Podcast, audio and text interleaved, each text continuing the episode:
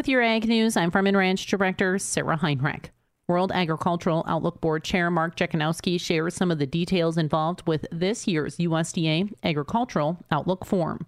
This year, the theme of the forum is U.S. agriculture, seeds of growth through innovation. So, as is often the case with this forum, it's a forward looking event that we try to focus on the state of the art of agricultural technology and looking ahead for opportunities for developing a more prosperous and a more productive agriculture sector. So, this year's program kind of continues in that general theme with regard to the opening sessions, the plenary sessions of the program. They tend to be organized by the Office of the Secretary. We are moving back to in person this year. Really looking forward to getting a good participation, a good crowd in the room to provide us that energy that you can only get from attending these kind of meetings in person. So we're going to be back at the Crystal City Gateway Marriott. There will also be the opportunity for people to participate virtually if they're just simply unable to make it in person.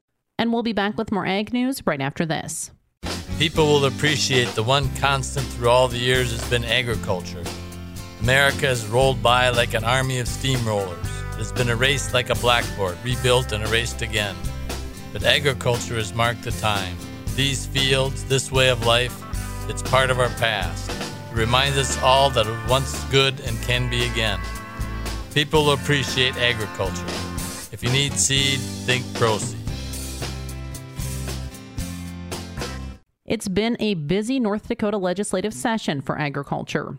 Mark Watne, president of the North Dakota Farmers Union, talks about some of the bills the organization is keeping a close eye on. Of course, hitting us, probably our biggest impact is 1371 House Bill, uh, which would open up corporation farming. Uh, we will oppose that. Uh, we're trying to shift gears and get them to do more of a study work on it. Uh, we'd love to see the state invest in processing, uh, not directly, but help somebody come in. Uh, we believe the ranchers and the farmers will do animal agriculture if they have a place to market and if it's profitable. So we we just as soon not bring corporate structure in here to run our animal agriculture. We think that's the wrong way to do it. Uh, we think we should build a system within our state and do it right. With your ag news, I'm Farm and Ranch Director Sarah Heinrich for the Growing Harvest Ag Network.